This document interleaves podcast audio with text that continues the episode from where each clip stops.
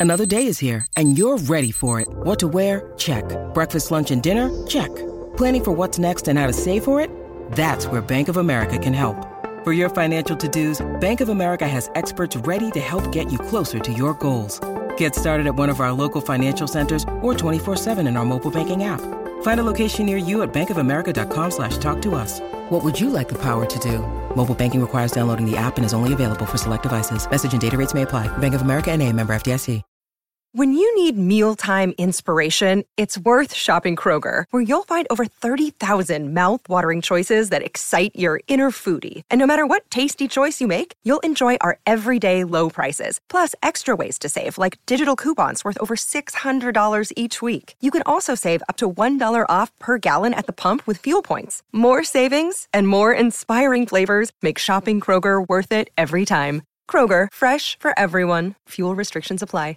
Maryland sports fans, there's only one sports book in the great state of Maryland with over 50 years' experience booking bets and supporting customers. Betfred Sportsbook at Longshots is now open and is the only sports book in Frederick offering cash betting on football, basketball, world soccer, and more. Visit the Betfred Sportsbook at I 270 and MD 85 in Frederick, right next to Longshots off track betting. Go to BetfredSports.com for more information and your chance to win exclusive merchandise. Must be 21 or older. Play responsibly. For help, call 1 800 Gambler. 92% of households that start the year with Peloton are still active a year later. 92% because of a bike?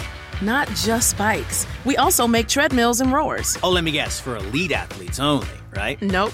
It doesn't matter if you're an avid exerciser or new to working out. Peloton can help you achieve your fitness goals. 92% stick with it. So can you. Try Peloton bikes, tread or row risk-free with a 30-day home trial. New members only. Not available in remote locations. See additional terms at onepeloton.com slash home dash trial.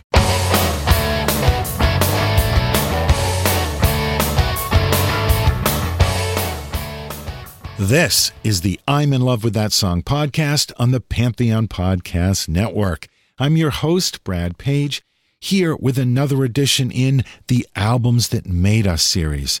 Joining me this episode is Christy Alexander Hallberg, college professor and author of a brand new novel called Searching for Jimmy Page. Here's my conversation with Christy. Well, Christy Alexander Hallberg, welcome to the I'm in Love with That Song podcast. Thanks for joining me today. I'm really looking forward to this discussion. Thank you so much for having me. I'm looking forward to it too. Yeah, my pleasure.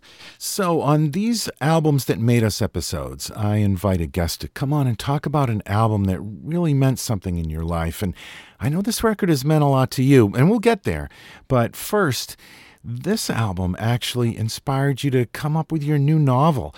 Tell us a little bit about your new book. Uh, my new book, it's, it's my debut novel. It's called Searching for Jimmy Page, and it is set in the winter of 1988, and it follows 18 year old Luna Kane's journey from her rural North Carolina home to London to find Jimmy Page. Um, she in the hope of solving the mystery her dead mother um, kind of set in motion years ago when she was a child. And it, it, she wonders if Jimmy Page is possibly her father. That's a really interesting premise for the novel, and we'll talk about it more at, at the end. But um, so obviously, Led Zeppelin 4 plays a big part of this book, uh, and Four Sticks makes a major appearance in the book. Yes. We'll talk about that song when we get there. But tell me a little bit about how this record came into your life, how, how you discovered it, and when you discovered it. Well, I have three older siblings, and when I say older, they're quite a bit older. The next to the youngest is 10 years older than I, and my sister is 12 years older, and another brother is 14 years older. The brother who is 10 years older, Steve, used to play drums in various rock bands in my hometown, and I just thought he was the coolest guy. Hmm. And he idolized John Bonham. And of course, I'd heard various Led Zeppelin songs and, and liked them, but nothing quite resonated until when I was 15 years old. My mother and I came home from church, and Steve was watching MTV's broadcast of the song Remains the Same. I think it was the first time they aired it, and this was, I think, in 1985. Mm-hmm. And I walked in, and the first image that I saw was Jimmy and it, I was captivated. It was like the Messiah had arrived or something. He just really, the music spoke to me, And this enigmatic figure, like a dark angel with a six string, just captivated me. And so I began to do a deep dive into Zeppelin. And the first album that, that Steve gave me to listen to was the fourth album. And I think he thought, well, that's sort of the quintessential Led Zeppelin for the new listener. Right. So I fell in love with it. And, and from there, just absorbed their whole catalog. But that album will always mean the most to me. Yeah, well, that, he, that's a great choice for anyone's first record, period. Mm-hmm. it's, like you said, it's such a quintessential rock and roll record. Um, it's interesting that that record kind of came off of Led Zeppelin 3, which I think to the record label was kind of a disappointment. Yes. In terms of sales. And they come up with this record that's almost in spite of the record company in a lot of ways. In oh, yeah. They say, we're not going to put our name on the cover. We're not going to title the record. Mm-hmm. We're not, there's no credits. There's not even the, Atlantic Records doesn't even get to put their name on the cover yeah. of the record it's kind of like a big middle finger to the whole industry. It's them saying, you know, we believe in what we're doing. We believe in this music so much that we think we can sell it without any of your crap. And God damn, they did it, which is amazing, right? Oh yeah, yeah. It, it, it definitely was a big middle finger to the record company, and rightly so. I mean, think of all of the bad reviews the first three albums got, right? And then and then even the fourth album. So I, I don't blame Jimmy one bit for saying screw that. Let's uh, we'll do it our way. And for a 15 year old kid growing up in Greenville, North Carolina in the mid 80s, who was already feeling like something was missing. I wasn't quite connecting with the other kids. I, I didn't want to listen to Madonna and, you know, chew bubblegum. I wanted something with more substance. And so you get this album cover with this amazing 19th century rustic oil painting on the front that Robert Plant found in an antique shop. And immediately there's this haunting quality that's established. And then you open it up, and there's that great illustration of the hermit from the tarot. And I was just sort of getting into that kind of thing. And, and of course, the, the hermit suggests that you're in a place of introspection and spiritual mastery and growth. And I thought, oh, this is interesting.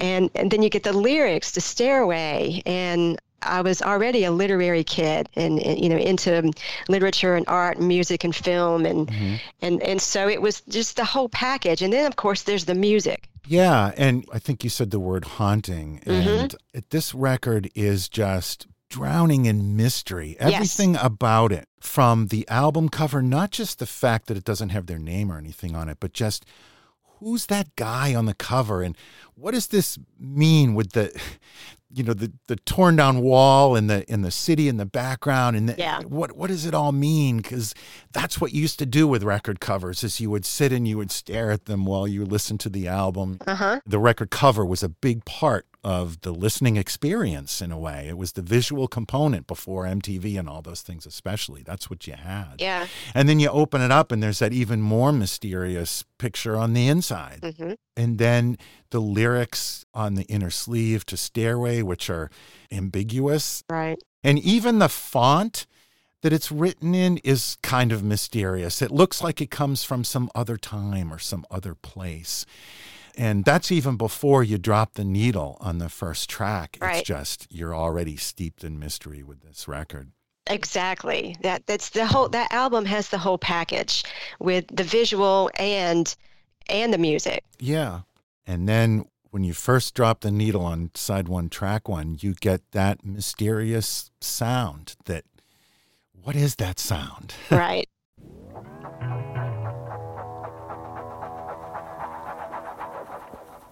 It's some kind of guitar thing, but it's hard to figure out exactly what it is. And then there's Robert's voice. A cappella. Mm-hmm. Right. Yeah. Black Dog. Hey, hey, mama said the way you move, gonna make you sweat, gonna make you groove. Yeah, so I love that story that it was named after a dog that hung around Headley Grange during the recording. Right. But it, that song is, it's like it, you don't quite know what to make of the record with that being the first song because it's not so much inviting you in as daring you to enter with that kind of aggressive beginning. Yeah, yeah. The song kind of presents the whole idea of love or sex or both as kind of almost like demonic possession. yeah.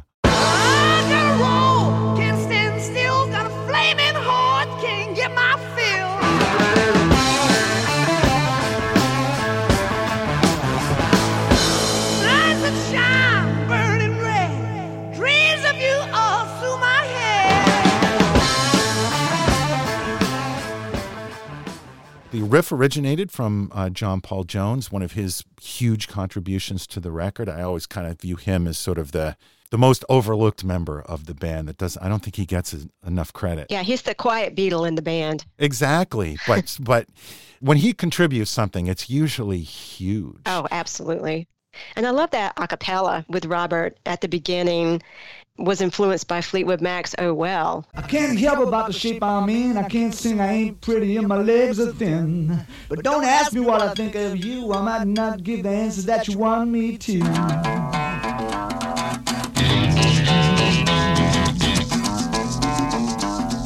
Oh, well.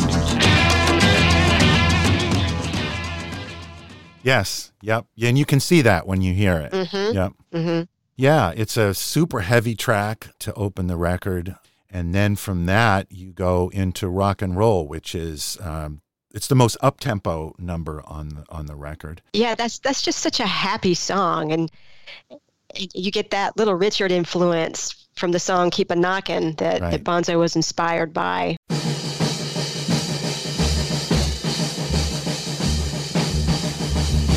Keep a knocking, but you can't come in. Knocking, but you can't come in.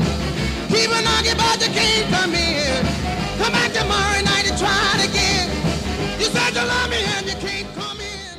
Yeah, it's one of two songs on the record that's credited to all four members uh, as songwriters.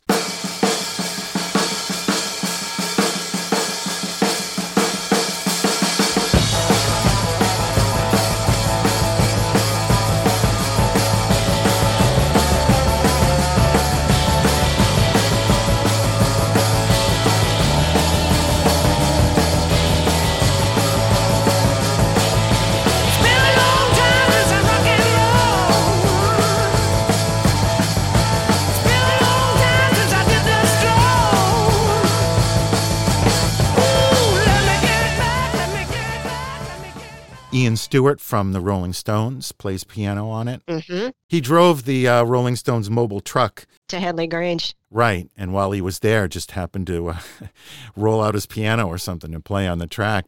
But uh, it's kind of it's quite the one-two punch with Black Dog and then into that track.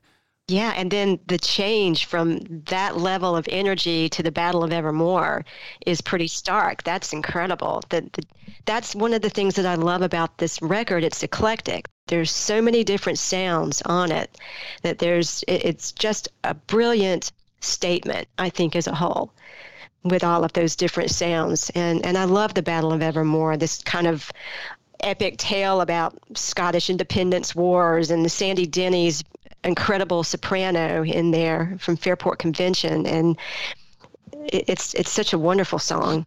Yeah, and uh, I think most people connect it to all of the the Tolkien references, which there's certainly a ton of them in there. But I believe Robert was reading a lot of uh, Scottish history at the time, and that had some influence uh, on the lyrics as well. hmm I know a lot of people it's not their favorite track on the record, but I really like it a lot. I, I like you said, it it really just takes the record at a whole different level from those first two songs, and then you hit this track, and that's when you know you're on a journey, a musical journey. Exactly. Yeah. To me, that's what all the great albums do. I've talked about this on the podcast before, but to, to me, what makes a great record is that it it takes you on some kind of journey from the first track to the last track. I, I love that you mentioned feeling transported because that that's exactly what that song in particular does for me. And there there are others on the album too, and then the album as a whole. But I feel like I'm in a different place in time when I listen to the Battle of Evermore. Queen of Light took her bow and then she turned to go. The Prince of Peace embraced the gloom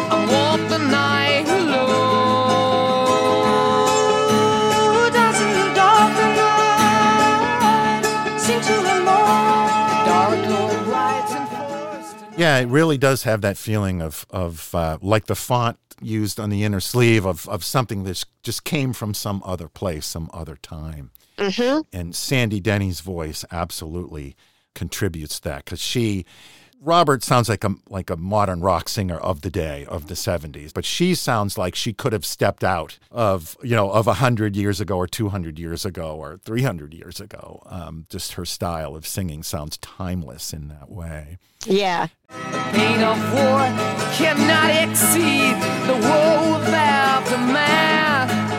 The drums will shake, the castle wall, the ring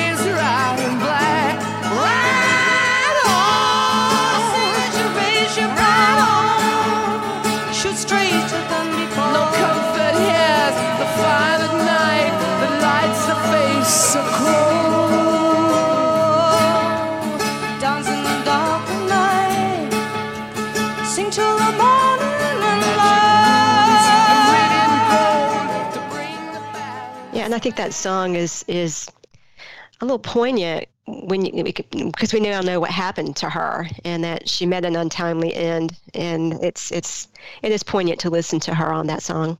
And that track leads us into Stairway, which is, I mean, what do you say about Stairway to Heaven? Well, that yeah, I was thinking about what to talk about before we got started, and I thought, what am I going to say about Stairway? What is there left to say about Stairway to Heaven? Exactly. it's a masterpiece. It's just Yeah. this wonderful English ballad that turns into this punch you in the gut, aggressive hard rock song.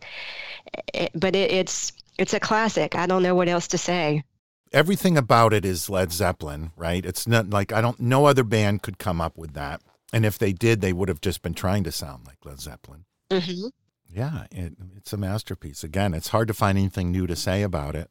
Yeah, I mean, what what I can say about it is that it's a personal thing for me, even more so now, because I've I've been to Bron-Yr-Aur, where Jimmy first started working out the chord sequence, and I've been to Headley Grange, where Robert wrote the lyrics and where they recorded it, and I've I've seen that Stairway to Heaven, and that made walking through that door and and that really was a pilgrimage for me both of those two locations. Walking in that door and seeing that formidable dark wood staircase which just holds the whole house hostage it it really dominates. And then walking and seeing where Jimmy draped the microphones over the banisters to record John Bonham with the drums with the levee when the levee breaks. And then walking into the parlor where the piano was and the fireplace where Robert sat and wrote the lyrics. It's just god mind blowing and so that song has taken on an even deeper meaning for me now. Yeah, some of my favorite moments in your book are when Luna goes to Headley Grange and goes to John Bonham's gravesite. Um, I think because those are two things that any of us as Led Zeppelin fans would love to do. So, was it tough to get into Headley Grange? I imagine they must shoo people away from the front door all the time. I, I tracked down the owner through Google and wrote him a letter and told him I mean, there's this story. My, my mother died in 2003, and that was very hard for me. And I thought I have to do something out of character to to rejoin the land of the living. And so I had never been out of the country before, didn't have a passport, but I heard about a guitar contest Jimmy and Brian May and Dan Hawkins of the Darkness were judging in London summer 2005. It was Riffathon. And I got a ticket and I got a passport and a plane ticket and went. And so that was my first pilgrimage. And actually did chase Jimmy down the hall at the Hammersmith Palais and make him talk to me. Not my finest moment, but there you go. Um, so that was the first trip, and I went in 2006. But the third trip is is important to me as well because it was 10 years to the day of the first trip and my husband at that point had also died. He had died of cancer. So i was on another pilgrimage to try and pull myself back together. So it's like luna in my book i turned to art. I turned to zeppelin and jimmy to as a catalyst for healing. And i told the guy that in the letter and he invited me to come. So i didn't have to do like luna and jump over the fence. Uh, he let me in Yeah, Stairway to Heaven. It's it's uh, so much about the song is iconic to me. It's that guitar solo is just one of the greatest guitar solos of of all time. Mm-hmm. Um, I think I read somewhere once in a guitar magazine they described it as Jimmy's conversation with God. Oh, I love that. He's speaking in, in with that guitar in a way that no voice could speak. And uh, from what I've read, it it was a challenge to get the right solo. It wasn't just something that he laid down in 10 minutes. You know, I think they worked on that for a while and it took him a while to get what he wanted to get, but man, he got there. Oh yeah. And and that solo is it's perfect. Every note of it I think is perfect. Mm-hmm.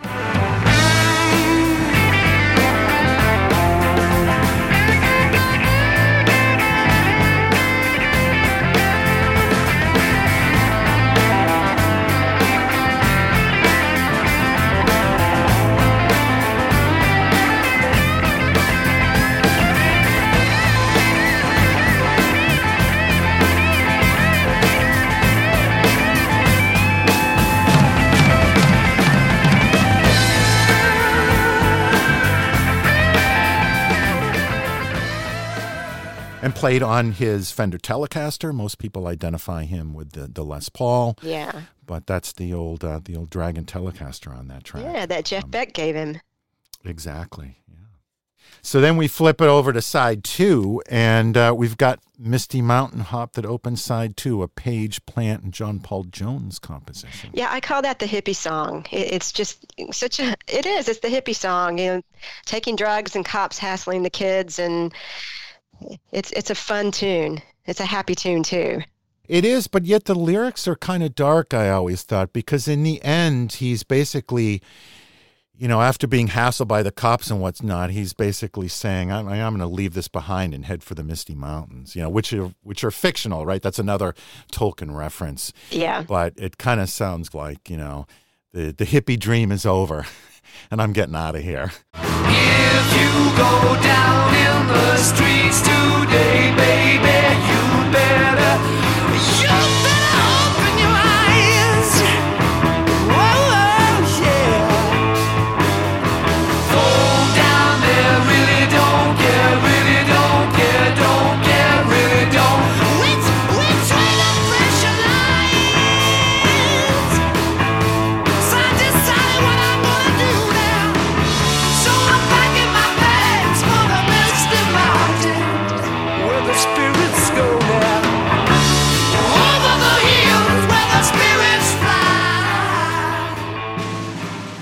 That's a Hohner Electra piano that John Paul Jones plays on that track. And I think he plays that on Stairway as well.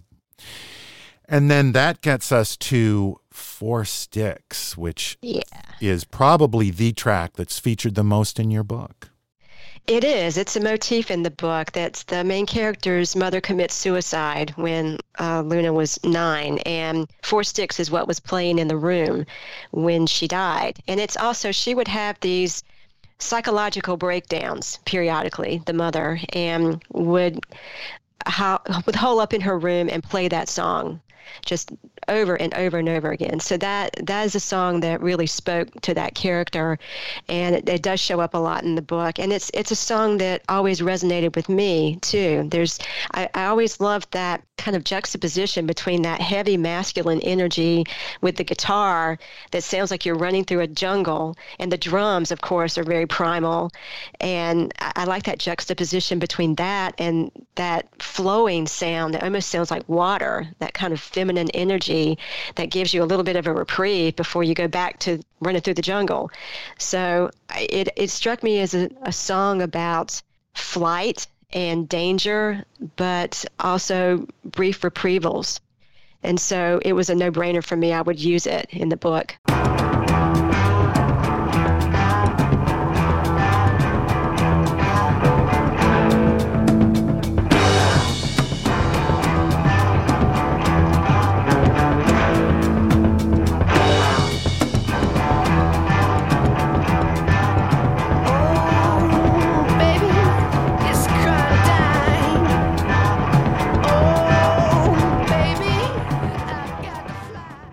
Most people I've spoken to, this is their least favorite track on the record. It's my most favorite. I love this song. And I love that. I, I love it when when you can attach to something that, that's not what everyone else is into.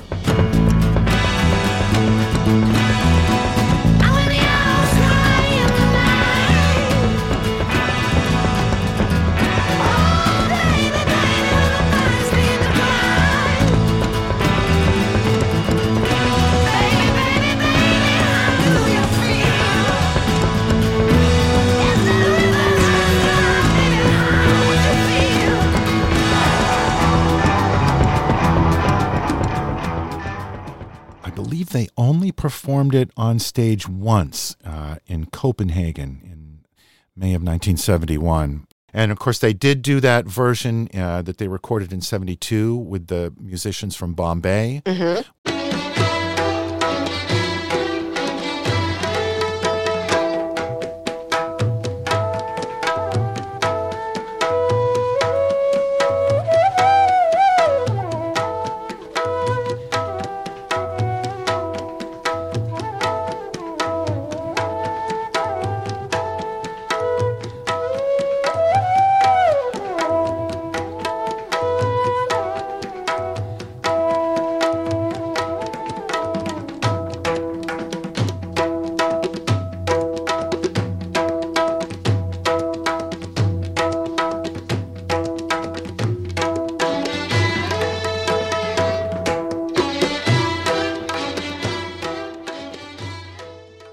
then we go from that, like you said, that kind of intense jungle vibe energy into going to California, which is a whole different thing. Boy, is it.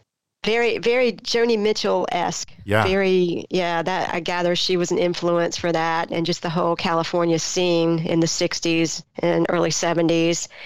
It's it's such a, um, a quiet, especially when you go from Four Sticks with that that energy to something that they start out with Plant taking a toke.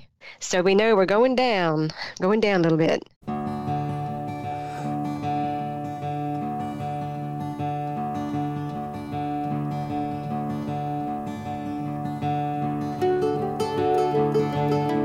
Spend my days with a woman unkind. Smoke my stuff and drink all my wine. Yeah, sometimes I wonder if was every guy in love with Joni Mitchell in 1972 because so, so many of these rock stars just seem to be completely uh, infatuated. I know, yeah. Well, she, I think she was great. I love Joni Mitchell. Find a queen without a king. They say she plays guitar and cries and sings. La la la. Jimmy Page plays it in open G tuning, and John Paul Jones plays the mandolin. So it really, you know, those guys are really featured strongly. It's a great vocal by Plant too. Yeah. Then we get to When the Levee Breaks, um, which is another iconic moment on a record filled with iconic moments.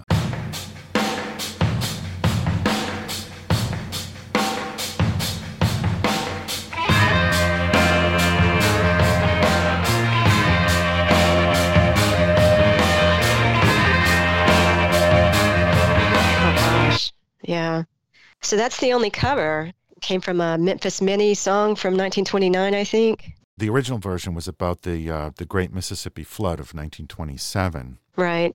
Uh, Just the opening of that song alone is incredible. That heavy drumming from Bonzo is, is so powerful. You just, you know, you're in for something great. Jimmy p- plays his uh, his Fender Electric 12 string on that in open G, but I believe that the song is on the record it's in F, so I'm pretty sure they slowed it down even more. Physically slowed the tape down hmm. so it's even heavier and and deeper. And even though it's a 12 bar blues, each iteration there's almost something new that's added in terms of an effect or another layer of guitar or whatever. The song is constantly evolving.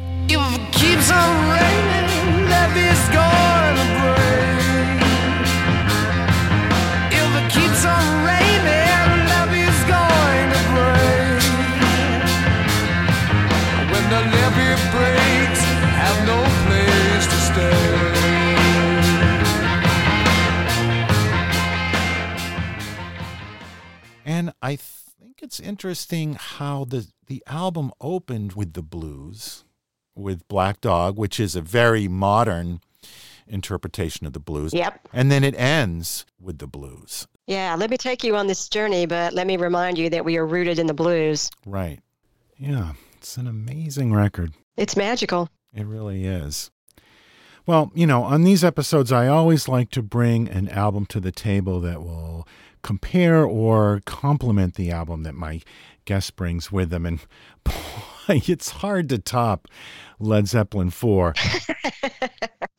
Go for it. So I can't think of another album that quite equals that feeling. But when I try to think back to some of the first records that really captivated me in a similar way, one of them was Day at the Races by Queen. Yay. It was Queen's current album at the time, and Somebody to Love was a big hit on the radio.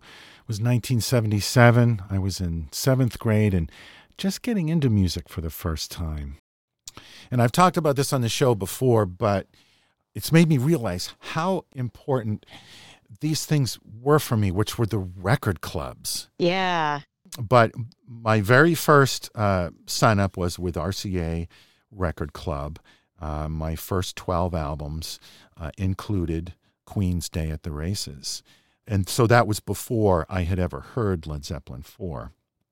And it's not the, quite the same experience listening to Queen as listening to Led Zeppelin 4, but there was some of that that mystery and just that feeling of awe that I had with that record, Day at the Races.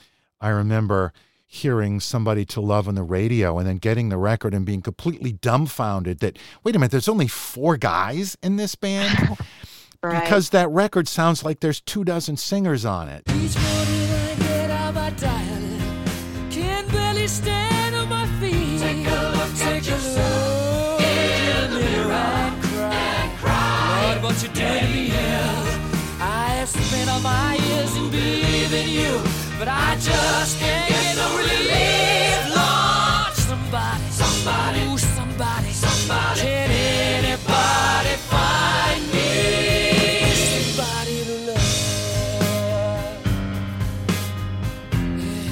right off the bat, I was totally intrigued by this record. And it's another album where the variety of the material, like Led Zeppelin 4, there's just such a range of styles on this record, mm-hmm. from all out rockers to really gentle acoustic numbers. And that's still today what makes a great record for me is that journey that an album takes you on. And that, that one certainly, certainly did it. Of course, Led Zeppelin 4 opens with that kind of mysterious guitar sound that we we talked about, mm-hmm. and Day at the Races opens with that strange orchestrated guitar part of Brian May that's kind of like an audio version of an optical illusion. It, it's this pattern that just it seems like it's constantly climbing in pitch, but it never actually goes anywhere. It sort of stays in the same place.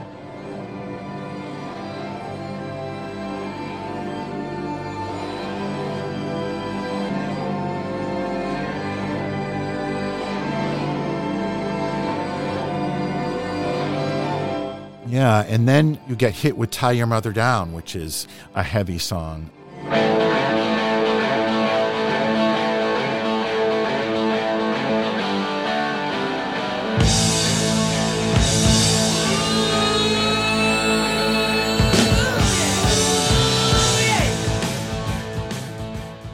And then you go from that to You Take My Breath Away, which is totally different. Right. It's just one of those beautiful ballads that only could have come from Freddie. Yeah.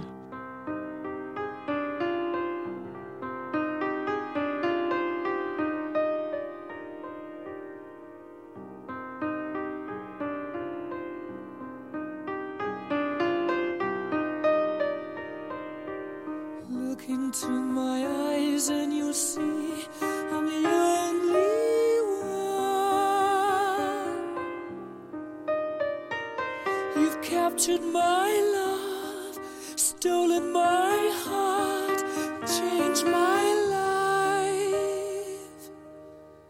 It's it's also I've, I've used this word before during this conversation, but it's it's haunting Yeah. with that harmonic minor scale and the cello in there and that last I love you. It it it is absolutely haunting. No sleep till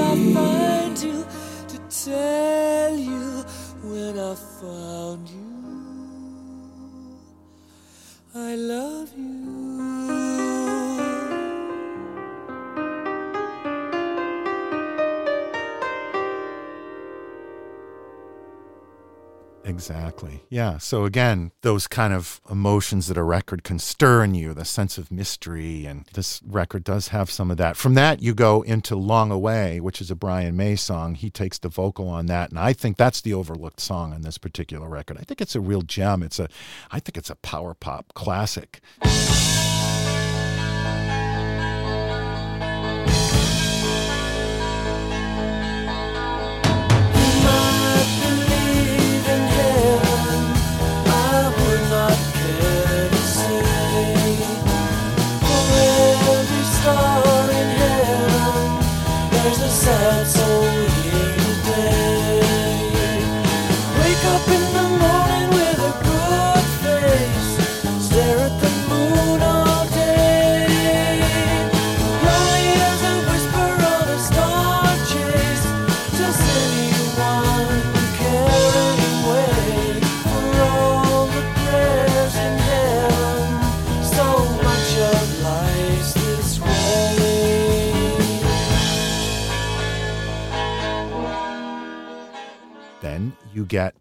Millionaire Waltz, some great John Deacon bass playing in that track.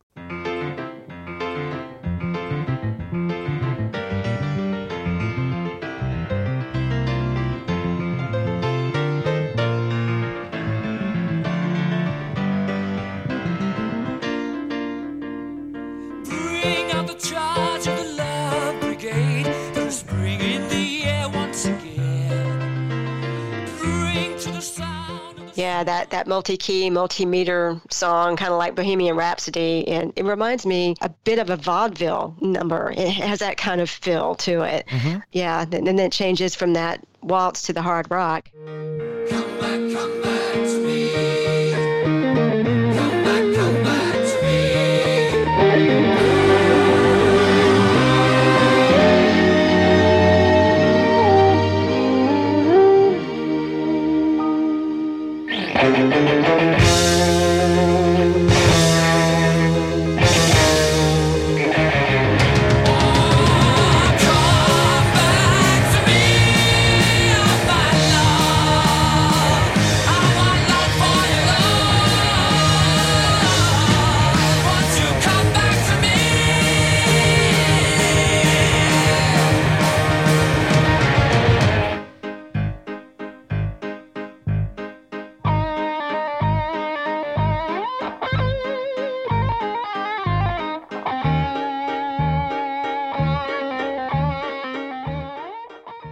Was reading that I think it was Brian May was saying that believe it or not, Millionaire Waltz was harder for them to record than Bohemian Rhapsody because of all of the changes and the layers and everything. Oh, my goodness. Yeah. That's saying something, right? Yeah. It's the they're the only band in the world that could have pulled off that track, Queen. Yeah. And then John Deacon gets his uh, his moment to shine as a songwriter. You and I, I think, is a fantastic pop song.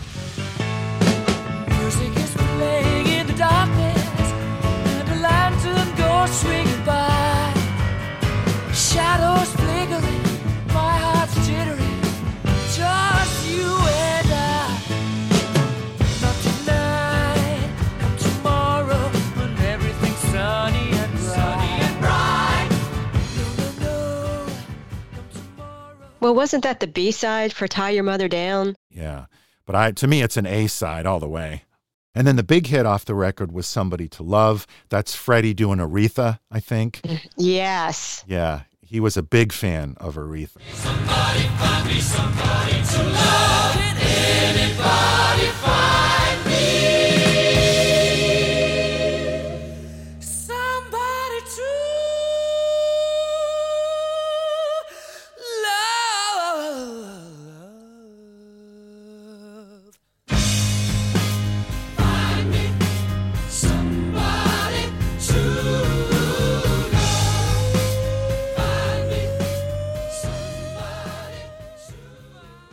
And then there's another Brian May composition, White Man. Mm-hmm. It's the one that seemed to hypnotize me the most when I was a kid in the way that Led Zeppelin 4 would later. Probably the closest thing to a Zeppelin style track on the record.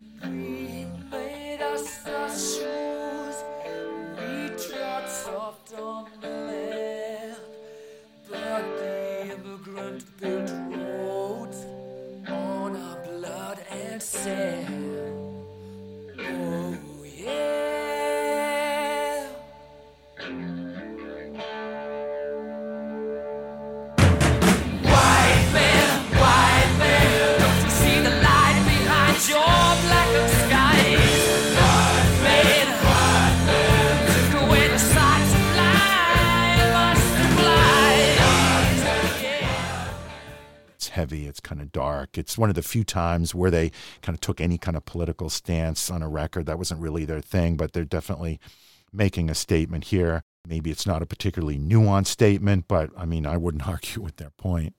From there, it's a good old fashioned lover boy, which is back to that kind of old timey sound, probably the last of Freddie's vaudeville style numbers. Mm-hmm.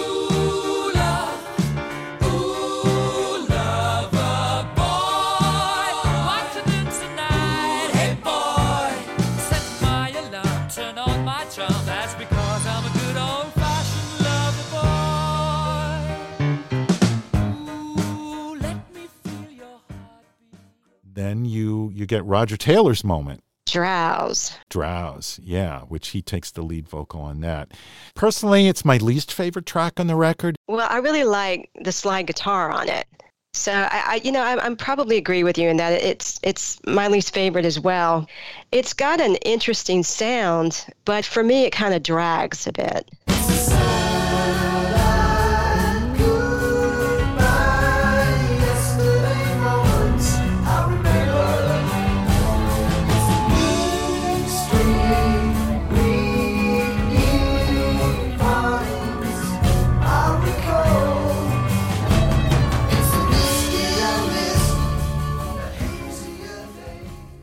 And finally, there's the last track. I'm not an expert on the Japanese language, but I think it's pronounced Teo Torriatte.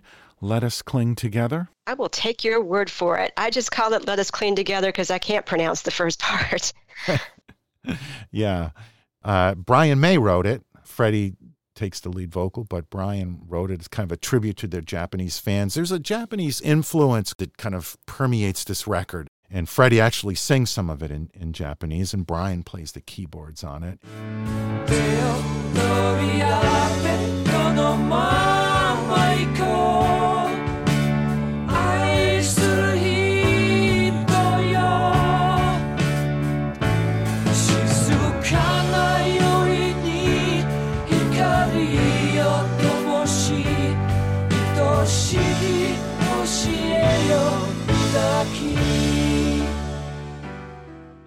And then the album closes with that same optical illusion audio thing that Brian opens the record with. So again, like right at the end of when the levee breaks, you have this that kind of short little sound from the guitars.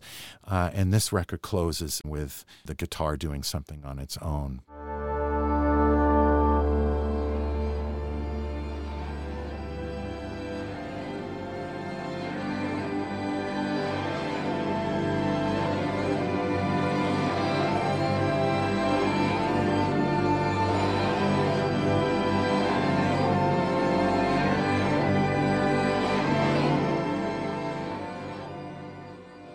But you know, another parallel talking about uh, these two albums together, I, I, I think, if I'm not mistaken, part of A Day at the Races was recorded in a manor house, just like Led Zeppelin 4 was recorded at Headley Grange, that manor house. Yeah. So, you know, there's some parallels, not many, but some parallels between this record and Led Zeppelin 4. But just for me personally, it was one of those records that uh, I have distinct memories of getting that from the RCA Record Club, and um, and of the twelve records I got, some of them I don't even remember which ones were in there, but I distinctly remember this one being in there and listening to it, and feeling like I was being taken on a journey uh, by an album. And uh, that's always stuck with me. Well, that that's what a great album does. I mean, there are lots of wonderful albums, and the the songs maybe don't necessarily connect to each other in any discernible way, but it's the ones that that take you on that journey that stand the test of time and that become the classics. And and I think this is one of them too. So, so a little bit more about your book. You mentioned the trips you took to England after the Mhm. deaths of your mother and your husband. Was the book something you were already working on, or did those pilgrimages inspire the book? The answer to that question is yes and yes. I was working on my MFA creative thesis. I was at Goddard College when my mother died. I had already started working on my creative thesis, and it, it was a novel. It was not called Searching for Jimmy Page, and it was not the same story, but it had some of the same characters and some of the same plot points. Not many, but some. And after she died, I just uh, I kind of lost my mojo, and it took me a while to get back on my feet and do anything creative. So it just sat in a drawer. And then I met my husband Bill, and uh, we got married, and I I just was concentrating on being happy again, and so I didn't do a lot of writing. And then he died, and I went back to England and decided I'm going to write a memoir about this loss that I've experienced and these pilgrimages to England that I've made. But I got through with it and realized that that was just a grief therapy tool that does not need to see the light of day. I don't need to put that out. So I went back to the drawing board and decided to turn it into a novel again. And I, I took bits and pieces from those two previous incarnations and eventually came up with what is now searching for Jimmy Page that is coming out, or that by the time this podcast goes live, will be out. Well, I have to say, I've never read a book quite like it. Luna is a very interesting character. I really enjoyed getting to know her. And the way you weave the history of the band throughout the story, I think any fan of Led Zeppelin would enjoy the book. Um, I think if uh, it's it's a quest, right? So Yes. you know, anyone who enjoys a good quest would enjoy the book. Uh, yeah, it's it's a great read, and I, Thank I, you. I encourage everyone who's listened to the podcast to uh, to go out and get the book. It is called Searching for Jimmy Page, and where can they find the book? Livingston Press is the publisher. You can go there, or what's probably easiest is to go to my website because I have a whole bunch of links, in, including Amazon. And I always encourage people to buy from independent bookstores as much as possible. So there's some links to some indie bookstores there too. Um, and my website is www.christyalexanderhallberg.com, and you can find all the information for how to order it there. Well, great. Well, thank you so much for taking time out of your day to uh, to talk about these great records and Thank uh, you. to share your book with us. And I hope we get a chance to talk again. Christy Alexander Hallberg, thanks for joining me on the I'm in Love with That Song podcast. Thank you so much for having me. I've enjoyed it. Me too. And that's it for now. We'll be back in two weeks with another new episode. Until then, go buy Christy's book and crank up your favorite albums. See you next time.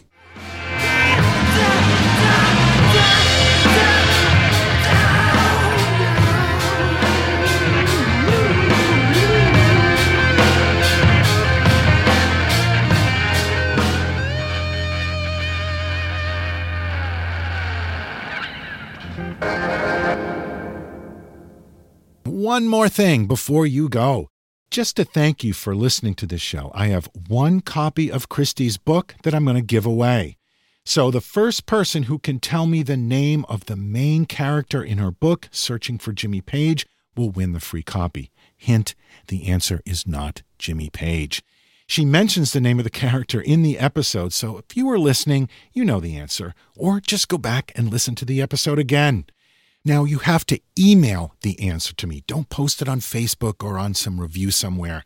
Email the answer to lovethatsongpodcast at gmail.com. Love that song podcast at gmail.com.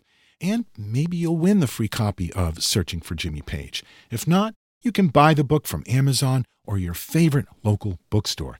Thanks again for listening.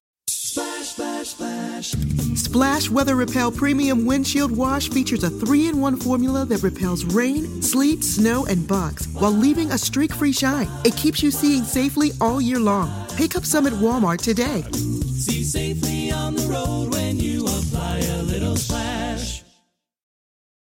92% of households that start the year with Peloton are still active a year later. 92% because of a bike?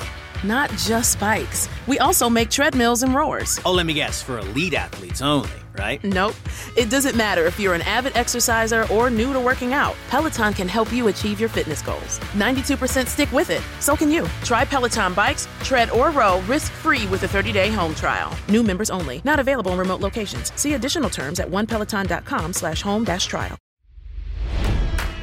It's NFL draft season, and that means it's time to start thinking about fantasy football.